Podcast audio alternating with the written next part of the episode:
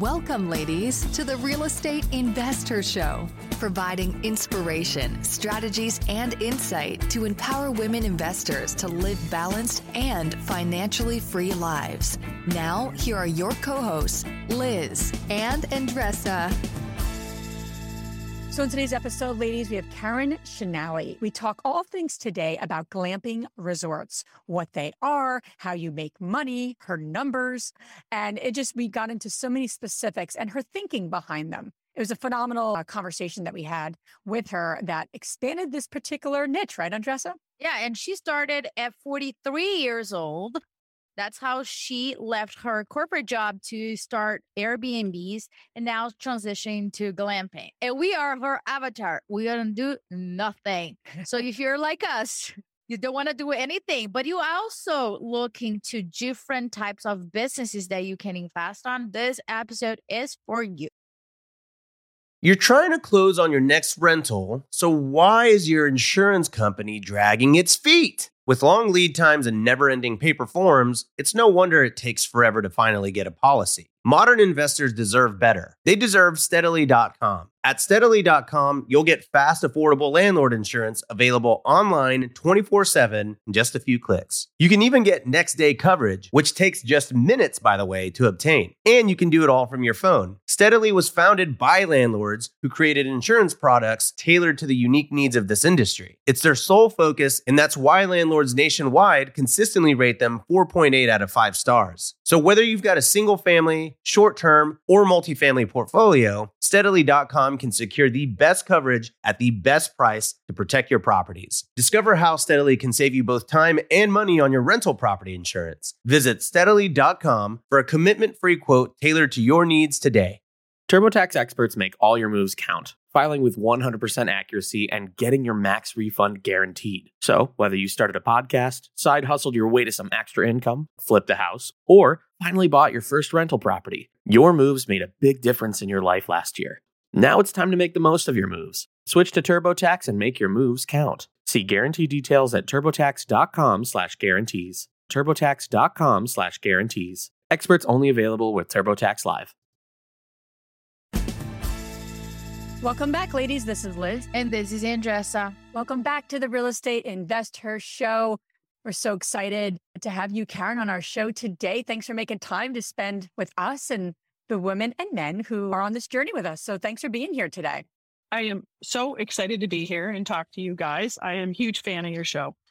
Awesome. Awesome. We're, we're really excited to have you on for lots of different reasons um, your story and your perseverance and just the niche that you're in now. So, selfishly, and Justin and I are pumped to talk about glamping resorts. So, something I want to get to, and then from an investing perspective. So, we'll get into all of that in a moment. We just thank you all for being back and being on this journey with us. We always like to say we're on this journey, right, Andressa?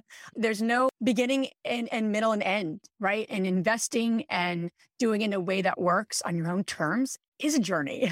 and we're constantly uh, evolving. So we like to get connected to all of you.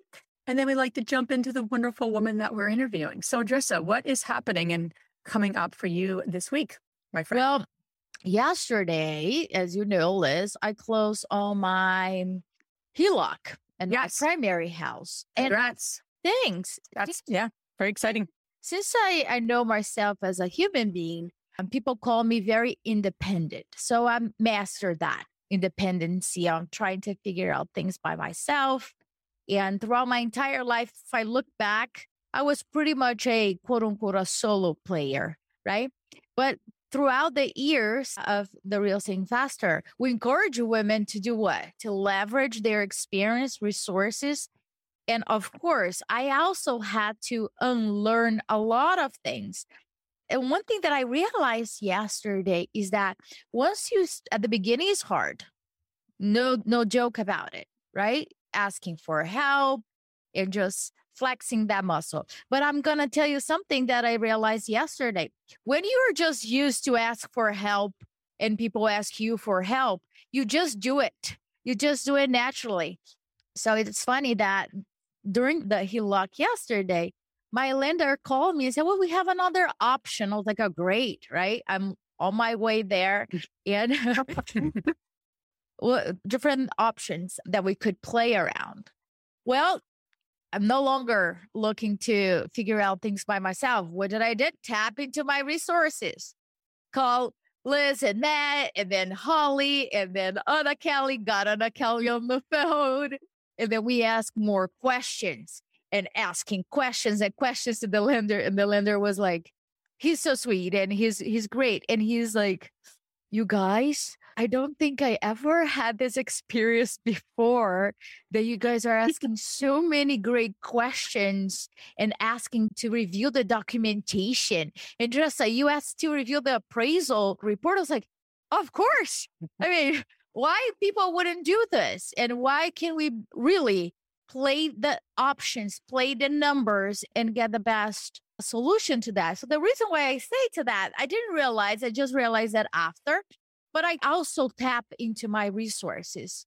I am not that egocentric person anymore that was like, oh, I'm, let me just do it by myself and not, you know, it will be foolish of me. I have people that can look out for me. So I encourage all of you that are listening to really flex that muscle asking for help starts with little items and then you go. And I said this before and I'll say it again. You also give people the permission for them to ask you for help.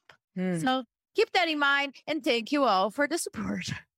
I'm so excited for you, right? Because I, you know, HELOCs are such a powerful, powerful vehicle for us as investors and excited for you. So, and I beat my record, just say. You beat, you mean you got more than you wanted to? No, that I knew for sure. Oh, that's a excuse me. Excuse okay. me. What do you say? No, no. I mean, the past, the max that I could get was like 114, and this time was 125. So here we go. I beat my own record. Oh, you're so cute. And I'm going to share with you guys how I did it. Okay. So we'll do that as a mini sode. Yeah. Yeah. Yeah. Break that down. Awesome. Good stuff. So, Karen, thanks again so much for being on our show. I always like to kind of kick things off. Uh, is what inspired you? Because that's an important work. Not just how did you get started, because that's boring. And I just I don't want to bore anyone that's listening to our show. But what inspired you to begin investing in real estate? I wanted to be independent. I had a W 2 job for many, many years, a long commute, working for a defense contractor. And I really wanted to be my own boss. It was a long journey from the day I decided I was going to do my own thing to the day I got free. It was a long process. And I was probably like about 42 or 43 when I was just like, just so tired of like having all these really great creative ideas. And then, of course, if you're in the corporate world, you have to take it to somebody and then they get to pass judgment on it. And then usually, like, you come in all bubbly and excited to do something. And then by the time it made it through like the second or third level of management, it looked nothing like the idea that you put into the system, the thing that came out the other end. Somehow they always managed to transform it into looking like exactly what they had done in the past. So yeah. that was really my inspiration. I just had this burning desire. I just knew that I could do better on my own. I really did. And um, so that was really what inspired me to kind of get the ball rolling many, many years ago. And at 43, right? Many people say, they just settled for the life that they have built up to that. And I think that I admire your courage to taking the leap and really changing the course or not changing the course, but choosing the course that you wanted to live your life moving forward. So share with us what have you done in order to say, listen, here's my W2 stable, quote unquote stable income. And this is what it's the second option here. What questions did you ask yourself and what did you do in order to feel confident that pivoting was the right thing for you? The biggest thing for me was financial because obviously you get, you're like, oh my God, like, how am I going to continue to feed myself? Where is this income going to come from? So I really, huge, huge fan of bigger pockets. And that's really kind of what got me on this journey was I started, I had that long commute and I was listening to bigger pockets podcasts day and night that and then I was listening to a bunch of podcasts on short-term rentals. And this was back in like 2014, 2015. So Airbnb was extremely new. But I got this idea that I could use the steady income that I had coming in from my W 2 to kind of slingshot me along the way on kind of my financial independence journey.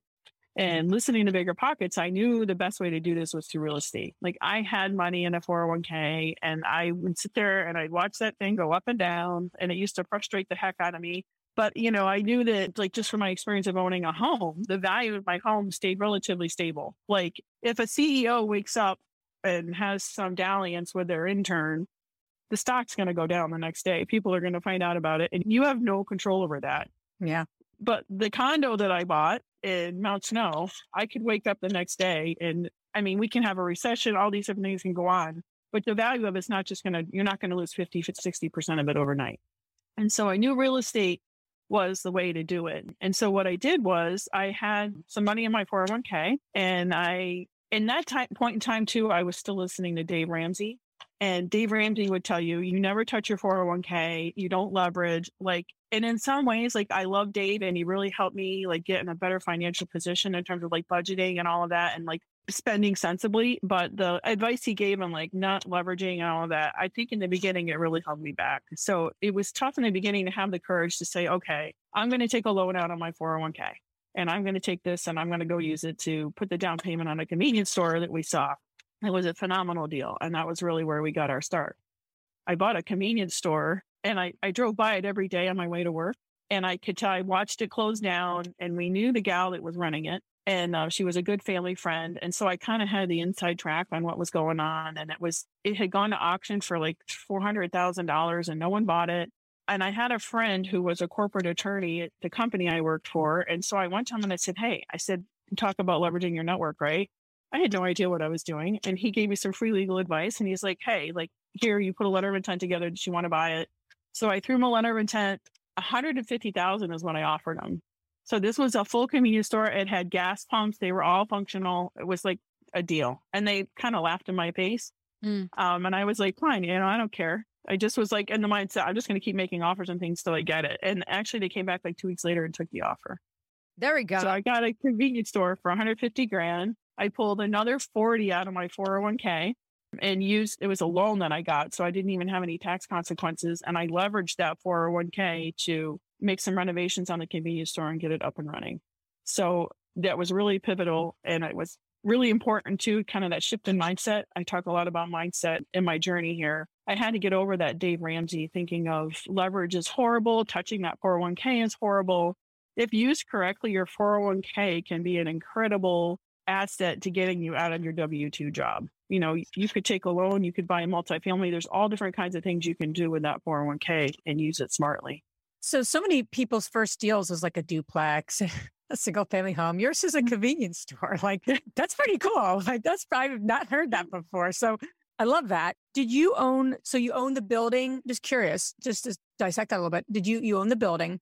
And then did you also buy the business or is the business separate or how did that all work? Because I think that's a, you know, it's something that we're on navigating. We're owning the real estate, we're owning the business, especially as women want to diversify in maybe mm-hmm. asset classes. So just curious to, to understand that a little bit. The business had shut down. It was closed for about, I would say, maybe two months when I picked it up. So it wasn't that long.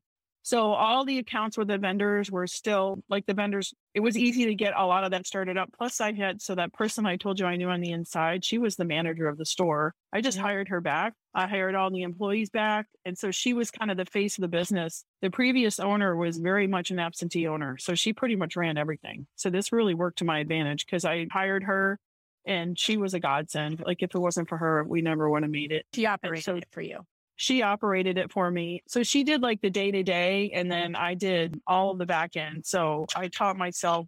I mean, I had advanced degrees and stuff at MBA and all of that, but they don't teach you how to actually do accounting entries. it's so hilarious yeah. that because I have yeah. an MBA as well. And when I started investing and running, you know, P and I don't remember learning P and Ls and no deeper, you know, how to run a business. They teach you how to be an employee and how to, you know, uh, come on. That does not make any sense for God's sake. No, I totally agree with you. It's kind of funny. I've got three kids and my kids are all extremely smart. And based on my journey now, like I tell them, I'm like, all of the stuff I have learned to make money and become wealthy, I didn't learn any of this stuff in school. I learned it all from listening to podcasts, from reading books. And I tell them now, I'm like, this is going to sound so blasphemous. I tell them, don't bother with a college education unless you really want it. Like, if you feel like it's a confidence booster for you, then absolutely go spend the money, get that college education. Or if you want to be a doctor, then go for absolutely. it, right? Or a lawyer. Or, Yeah. But to really become wealthy through real estate, my honest opinion is you don't need a college degree to do that. You can do it by listening to podcasts, reading books, which is exactly how I've done it. Networking, like networking, you talk about resources in the network, like that has been honestly in the last three years, my wealth has slingshotted because I networked and I finally just stopped being like, I have to do all this myself and started reaching out and networking with people. And it's just been an amazing journey. Liz and I always talked about it because we we created the real estate investor community four years ago, and now we have over twelve thousand people on our Facebook group and meetups across the country and in Canada. And we were saying like our children, the community's children, how cool it would be if they start connecting with each other and learning about money in a different way and growing together because we're going to have a problem when our kids right all the, the investor kids go to school and they start learning about money what they're hearing that they should or shouldn't do they're going to stand up and start talking about things that many times i'm sorry but the teacher or the professor never heard before so we true. need to have a community to back them up to say, no, I'm not crazy. Just thinking that this is what it is. And let me show you guys. So Liz and hmm. I are thinking about it. But let's get to the juicy part here. You start doing glamping. And I think that it's relatively new compared to the other strategies that we we have seen it. So for the folks that are listening right now, right?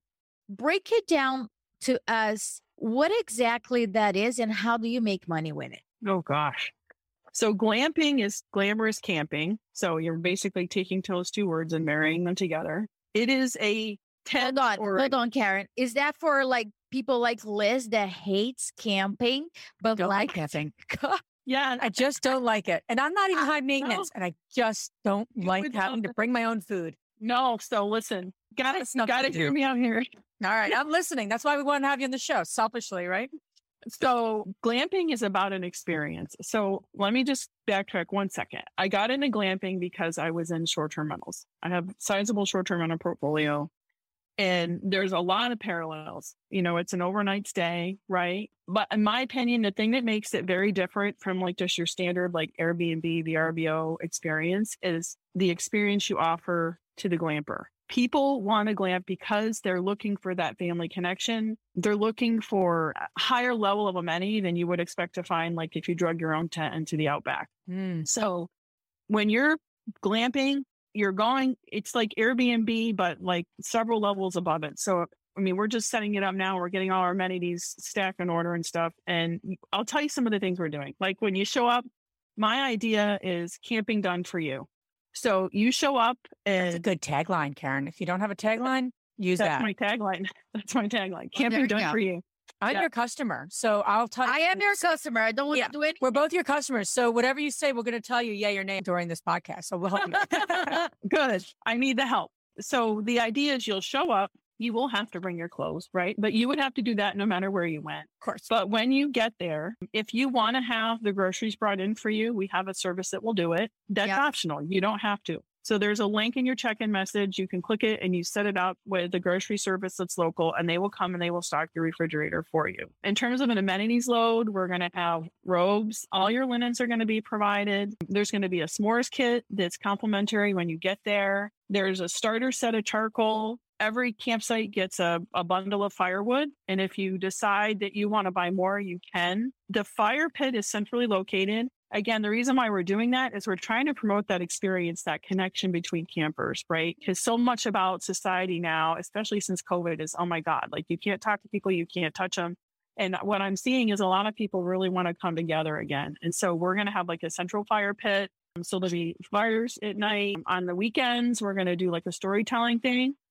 So that's like completely like a step above. There are no televisions in these, but there's electricity.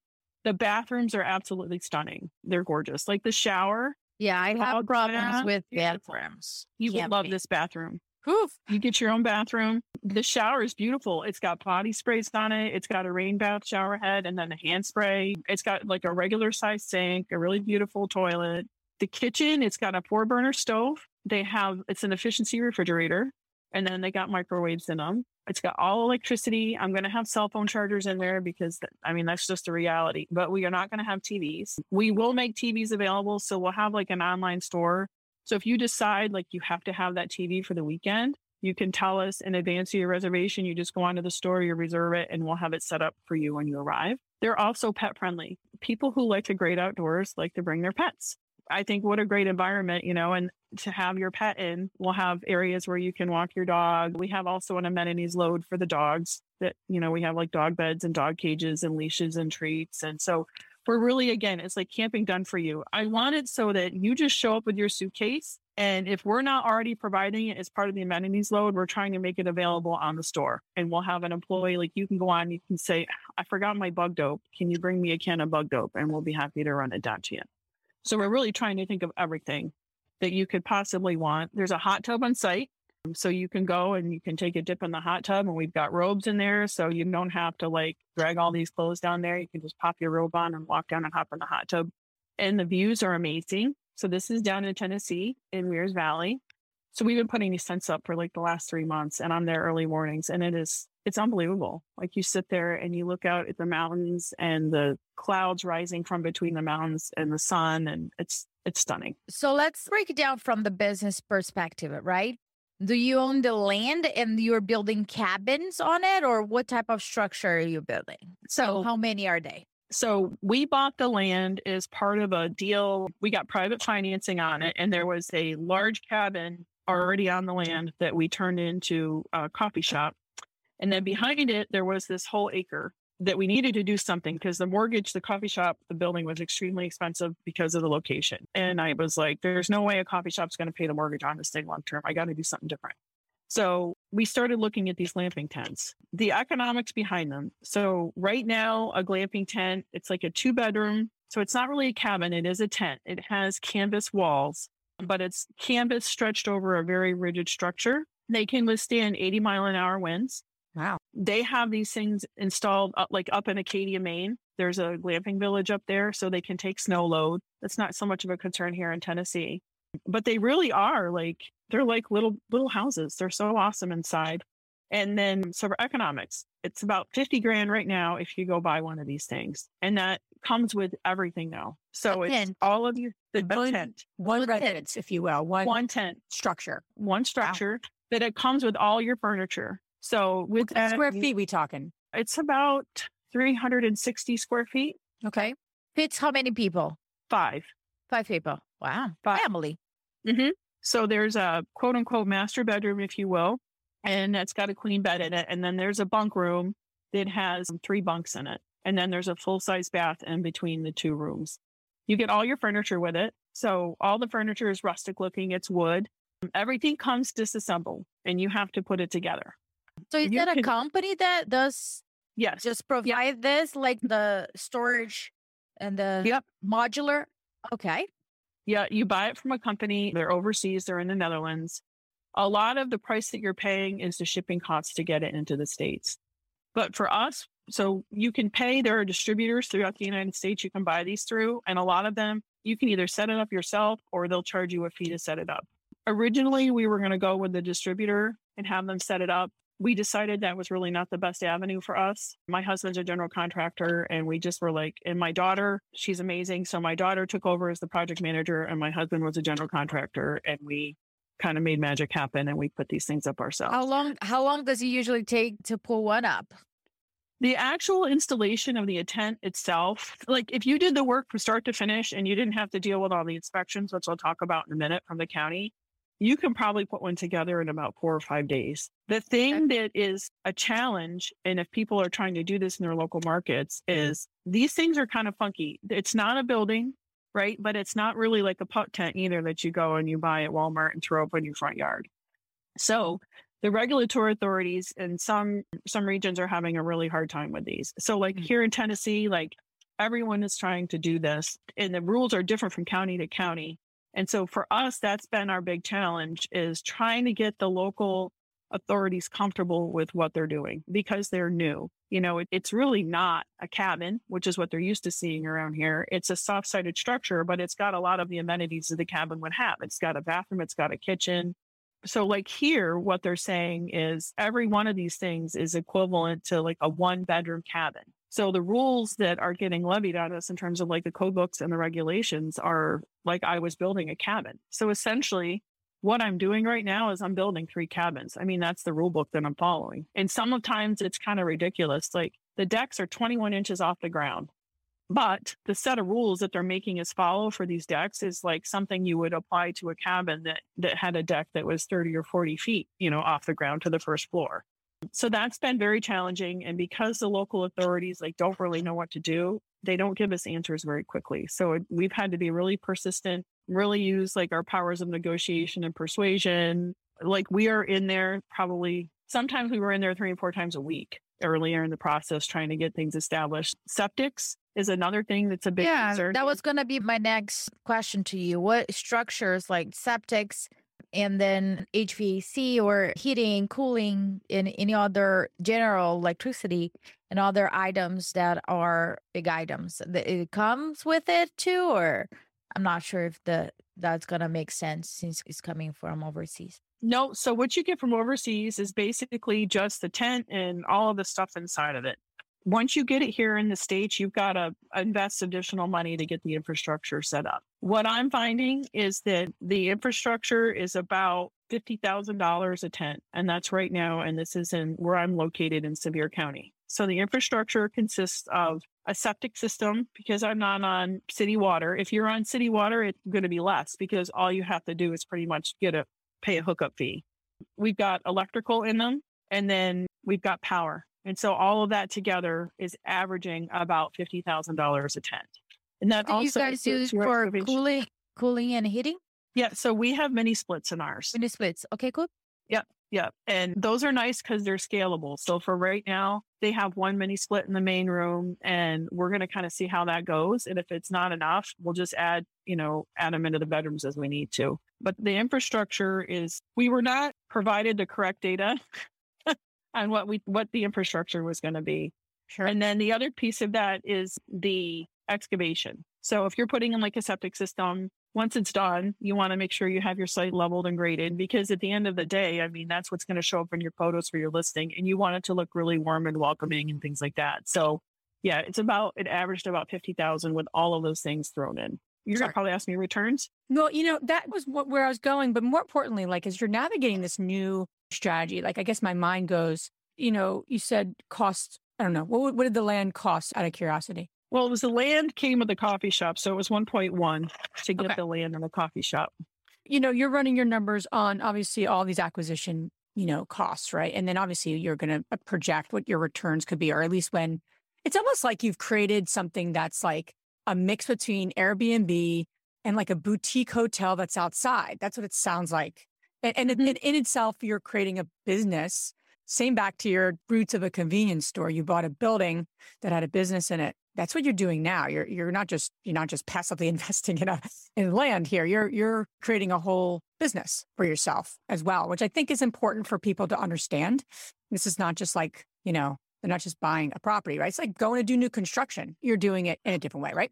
But so you got the 1.1, you got 50K per structure, if you will. And then you have 50K in addition for an infrastructure. I'm sure there's other costs and things, but just trying to get some numbers. How many can you put there? And then we'll f- talk about how you then assessed your return and what the, you know, what, what your revenue streams are and when that money will be made for yourself and all those good things. So the number of structures we can put in any given property is driven by the septic and the size of the septic that that property can support. So Okay. When we first got into this and we started working with the distributor, we were told that we could fit 19 structures on this one acre. Okay. And I was kind of like, mm. and he said, Oh, yeah, you know, the septic's no big deal. Like you could put things on your septic field. He was completely wrong. So we invested. So I- got my tents for less than what they're costing right now. I bought my tents like last year. And when I bought them, they were 37,000 a pop for the big ones. And then, so my development is going to be the ones we're working on right now. I call them big tents. They're two bedrooms And then there's also a whole bunch of smaller tents you can buy that are just essentially they either have a like a queen size bed in them or two doubles. And those are we call those small tents. And those last year they were the small ones were 8,000 and the big ones were 12. So our initial investment was four big tents and then we bought a bathhouse to serve as the bathing facilities for all the small tents and we have 13 small tents that we bought. So we had all this stuff, we had a layout, we found out we can't use all these. So now I wind up with one big tent and 13 small tents that I can't, I have nothing to do. They're still in storage. So we're actually already have a phase two in the works. So from an economic standpoint, though, the payoff for these is about eight months on the tent, just on the tent itself. If you factor the infrastructure in, you're probably looking at like another eight. So within that acre that where you installed the septic system, how many were you able to put? three three big tents is what I got, and then I've got all those extra ones in storage, which are going into a phase two, which I will buy in about three weeks. I'll buy the land for that in about three weeks. Yeah. So from a payback standpoint, initially I ran them as just looking at like what you could get for like a two bedroom Airbnb in the local area. And those were the initial numbers I used, and I still have those numbers. So if you look at those numbers, and again, they're very conservative, after all my costs. So this is cleaning, this is even hiring a full-time person because you need you're going to need somebody yeah. because this is such a high touch. It's not like a normal Airbnb. Yeah. You're going to need people there to like deliver yep. things and give them that experience. So even after my labor cost, the annual return after everything is about $47,000. That's not bad for a 100 let's just say a 100,000 outlay. Just curious in terms of staff and teams who do you have now or what you're projecting that you would need in order to run this business? I'm assuming without you. Yeah so that's a very good point you make because i have several businesses and every time i set up a business i set it up with the idea that i am not required to run the business like from day one that's how i go in so there's always the idea there's going to be a manager or some person overseeing everything so for the Glamp Ground, it's kind of cool because I already have a pretty sizable Airbnb business. And so my Airbnb business is very process driven it's essentially just going to get sucked into the machine of the process in terms of like the back office and things. And for that, I have a VA that supports me, a full time VA. And then I have two other, one's full time and one's half time assistants that is, uh, support me in my other endeavors. But they all, they help across all the businesses. Like I have one gal that's amazing with web copy and websites and all of that. She does that. For the Glamp Ground, there will be one full time employee that does nothing but like manage the Glamp Ground. And then there'll be another employee that'll probably be like halftime. So the the full time employee will be focused on like the grounds and the mowing and all of that, and then the halftime person is more towards like the hospitality and making sure the events are booked, making sure the tents are staged properly when people check in. So I'm thinking about one and a half um, FTEs just to run the Glampground. But if you think about it, like right now, they're only working with three tents, but I'm putting this other phase two in. They can certainly, like, they'll have plenty of bandwidth to go ahead and support that other piece of it. So as I scale up, my labor cost per tent obviously goes down because I've got them spread across a larger, larger set of resources.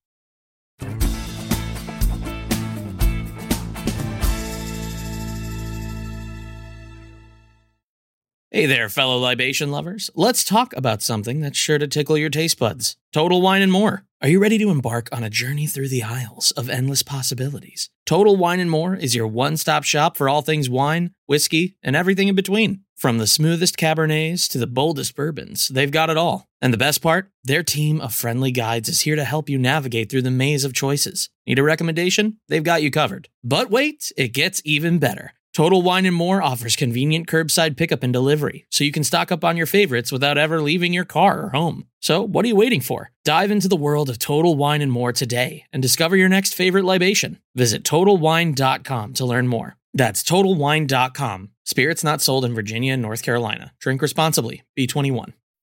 Isn't the point of traveling to get away from it all? To feel the best you've ever felt? Then maybe you should check out Aruba. You'll spend your time relaxing on cool, white, sandy beaches and floating in healing blue water. You'll meet locals brimming with gratitude for an island that redefines what a paradise can be. When your trip comes to an end, you won't need another vacation because you just had the vacation. That's the Aruba effect. Plan your trip at aruba.com. Curious to hear what your biggest learnings have been So here you come from, you go from your W 2, you buy your convenience store, which I think is just so cool. And then you transition into building a significant size of an Airbnb portfolio.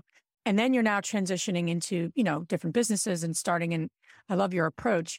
What would you have done differently as you now are embarking on something that's newer for a lot of people, newer even especially from a regulation perspective, right? So you're you're dealing with mm-hmm. challenges that other people are not, right? Or new construction or or a lot of the other niches, if you will, are not necessarily dealing with as much as you are with this particular newer niche. So what would you have done differently? What have been your, you know, biggest learnings? What has been your biggest learning that the mm-hmm. women listening, they want to embark on glamping resorts, if you will, would need to think about and do? Just specific to the glamping resort, you really got to do your due diligence up front. So what we did was we trusted this person because they were from the local area and they, they kind of told me, oh yeah, the rules are no big deal, like blah, blah, blah. It was all a bunch of crap. None of it was true. So you kind of like trust but verify, right? And this is any municipality you put these in. Before you spend a dime and buy a single tent, like take the plans and go to your local city offices, your county offices, and sit down and talk to them about what you're doing and just kind of get an appreciation for how comfortable they are with it. That was like our biggest mistake that we made. I mean, in the end of the day, I don't really think it's a mistake because, you know, we're buying a second piece of property and we're expanding and like we got so smart on this, right? But that would be my best piece of advice to people is just go and talk to the county and no one likes to ask mother may I, but like, damn, it stinks to spend $300,000 in tents and not be able to put them up. We're still sitting on a whole bunch of them, right? And then we've got to figure out how are we going to deploy these things that's the best piece of advice I can give. Go ask questions and educate them. Learn everything you can about it. So if you meet resistance, you can kind of figure out like what their pressure points are and kind of, you know, say, hey, like, no, this is really the way it is. It's really low impact. People love it. Here in Sevier County, too, the lodging taxes are fairly significant and sizable. So that's another way maybe to convince the local authorities and say, hey, like this is a massive income stream. This is what I project I'm going to earn off of this. You know, you guys are going to make quite a bit, you know, I'm going to make a lot of money for your tax base. That's why Philadelphia was not complaining for a long period of time about Airbnbs because they were getting paid for a, a lot. A right. So, talking about the business, right? You have the stream of income about people renting the tents. What are the other possible extra incomes that you are also, I'm sure you're also thinking that they can consume that will also add to your revenue? Oh gosh. This to me is the most exciting thing about this model. So if if you think about like when someone comes to stay, you know, there's a base load of amenities that we're going to provide and it's way more than what you would get in a standard Airbnb. But then there's this company that allows you to have like a website dedicated to your Airbnb. And so it's convenience items. I talk like sunscreen, bug spray. We're going to rent like doggy pools, coolers, pup tents. Like we come up with all these cool things that people will be able to go on and just rent. Right. So if you think about, let's talk about the doggy pool. The doggy pool is like, I don't think they're like 30 bucks on Amazon, right? Even if I charge someone 10 bucks to have it for their entire stay, three rents and you've paid for the thing.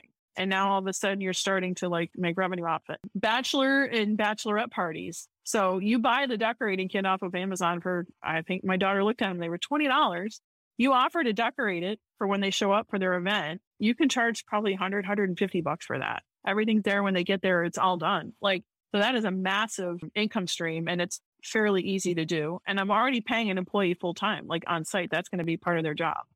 So you can monetize it that way. There's like referral fees that you can get. So if you have like, I have a lady that does hiking tours locally and working up a deal with her. I'm like, okay, so for every person I send your way, you know, will you kick me like 20 bucks or something like that? That's a very easy thing to do. So the other thing that we're doing is we're kind of cross monetizing it with my other businesses. So I mentioned earlier, I have a coffee shop there on the same property. So when people check in, part of their amenities basket is a $10 gift card to the coffee shop. They're going to go in. So my average ticket in the coffee shop is 14 bucks an order. So the $10 it's just going to get them in there, right? They're going to buy more. I mean, a coffee in my coffee shop, just like a regular latte, is probably like eight bucks now for a large. So you go in and you you're going to spend more. We have pastries in there. There's all kinds of good stuff. You're not in by yourself. If you show up at the tent without a coffee for your spouse, like you're going to be in deep doo doo. So you need to, to buy stuff for literally. For sure. I love that. So that's another way that we've crossed kind of are generating income back to the business. And then the other interesting thing is that so these tents are sitting on land that's owned by the coffee shop. The tents will be paying rent back to the coffee shop. They're going to pay lot rent every month back to the coffee shop. So that'll help the coffee shop because the mortgage, like I said earlier, the size of the mortgage relative to the volume of the business was way out of proportion when we kind of got into this deal. Sure. So that'll really help out and kind of balance things quite a bit. So there's a lot of different ways. And these are just things that I've thought of now. I know that there's a Sure. lot more stuff down the line that's going to come to me. and just hasn't hit me yet. I love that. I think, you know, your motto, or if it is your motto or not, but camping done for you, right? So that just literally means that as soon as you said that, I'm like, there's so many revenue streams. Because literally people don't want to like bring, if I want it done for me, I'm not going to bring a little pool with me, right? I'm just not going to do that. I want literally everything done for me.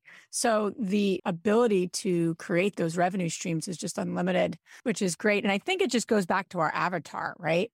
For those listening, really getting a sense, whatever niche you get involved in and what what uniqueness you're bringing to the table. Are you serving that avatar? So not only are you going to make a ton of revenue with the kits and everything you just said and all the things you haven't even thought of, more importantly, you're serving your avatar. That's how you're going to be able to make the revenue you're making. And you know that because you're a smart businesswoman. Basis of our interview here today, that's pretty clear.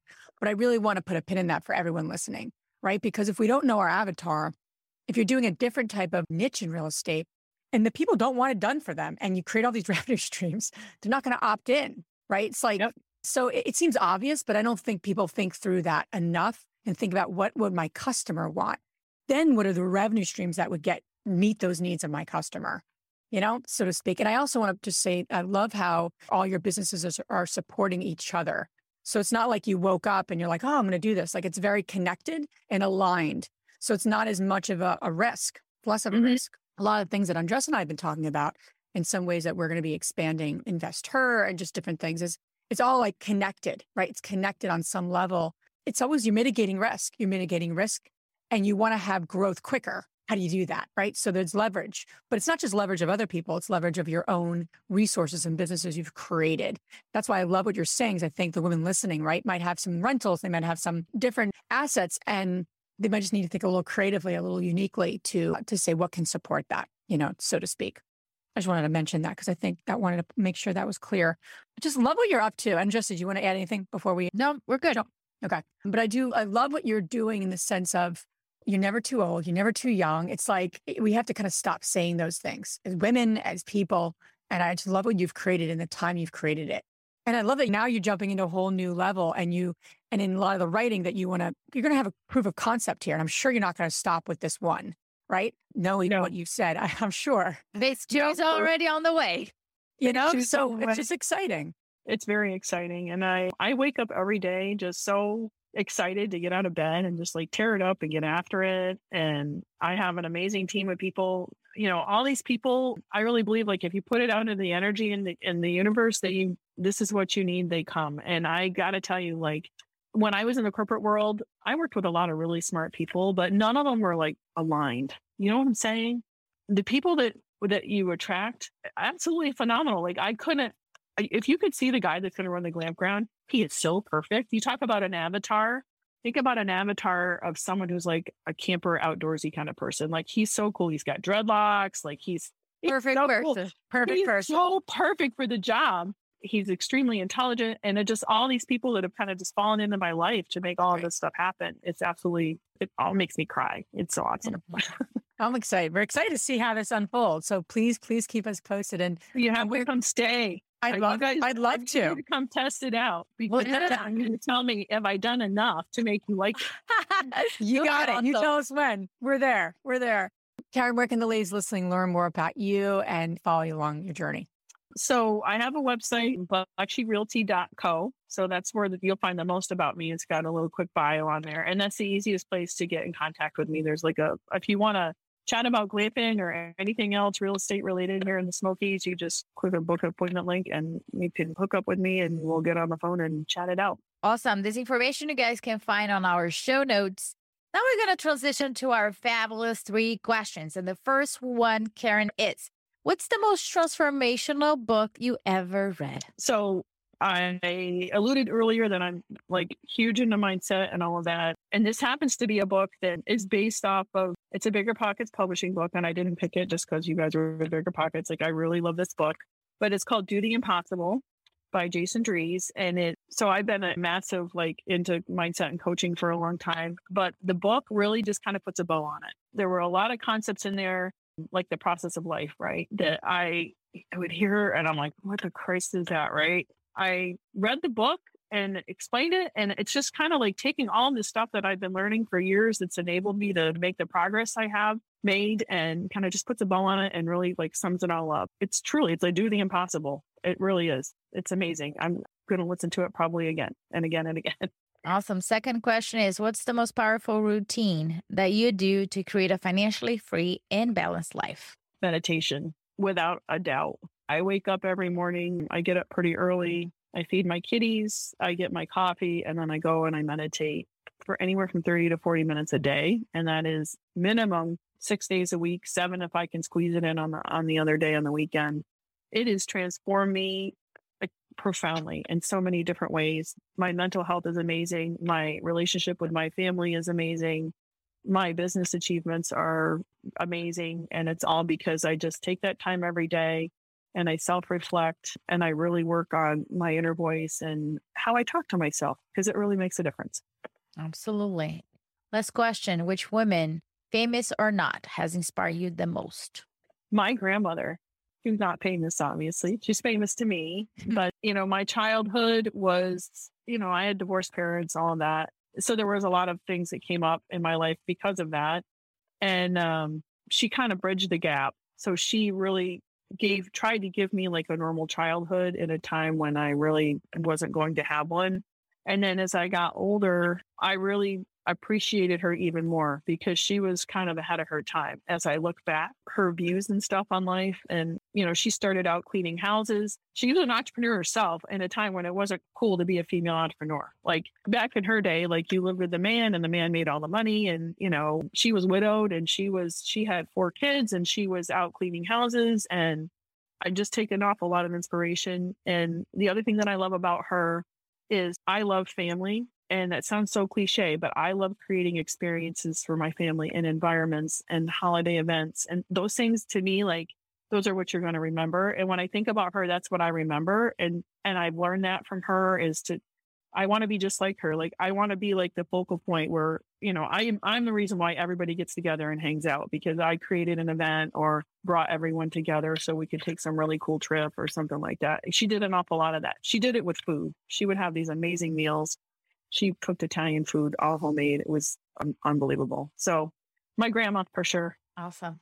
And now look at you with what you're doing in your business, right? So come full circle, your your passion to create that, not just for your own family, but for other families. It's pretty neat, right? Yeah, absolutely. Karen, thank you so much for being on our show. Excited to have you on today. And, you know, good luck with everything. I don't think you need luck because, uh, you, know, luck is what the when our dreams Reparation. goals, right? Reparation means opportunity. Thank you. Yeah. Thank you, Jessa. Yep. I don't think you need luck, but excited to see you along your journey and keep us posted. So thanks again for being on our show and sharing your wisdom with the women. Thanks a million for the opportunity. I've really enjoyed it. Thank you. If you enjoyed this podcast and want to receive updates on our next interviews, go to our website, therealestateinvesther.com. There, you can subscribe to our show, become part of our investor community, and get updates on upcoming episodes. If you like our show, please share it with other women who would benefit. And don't forget to leave us a rating on iTunes. We'd really appreciate it. And as always, we encourage you to take one action as a result of today's show and put it into motion so you can live both a financially free and balanced life. Thanks for spending time with us. Ciao.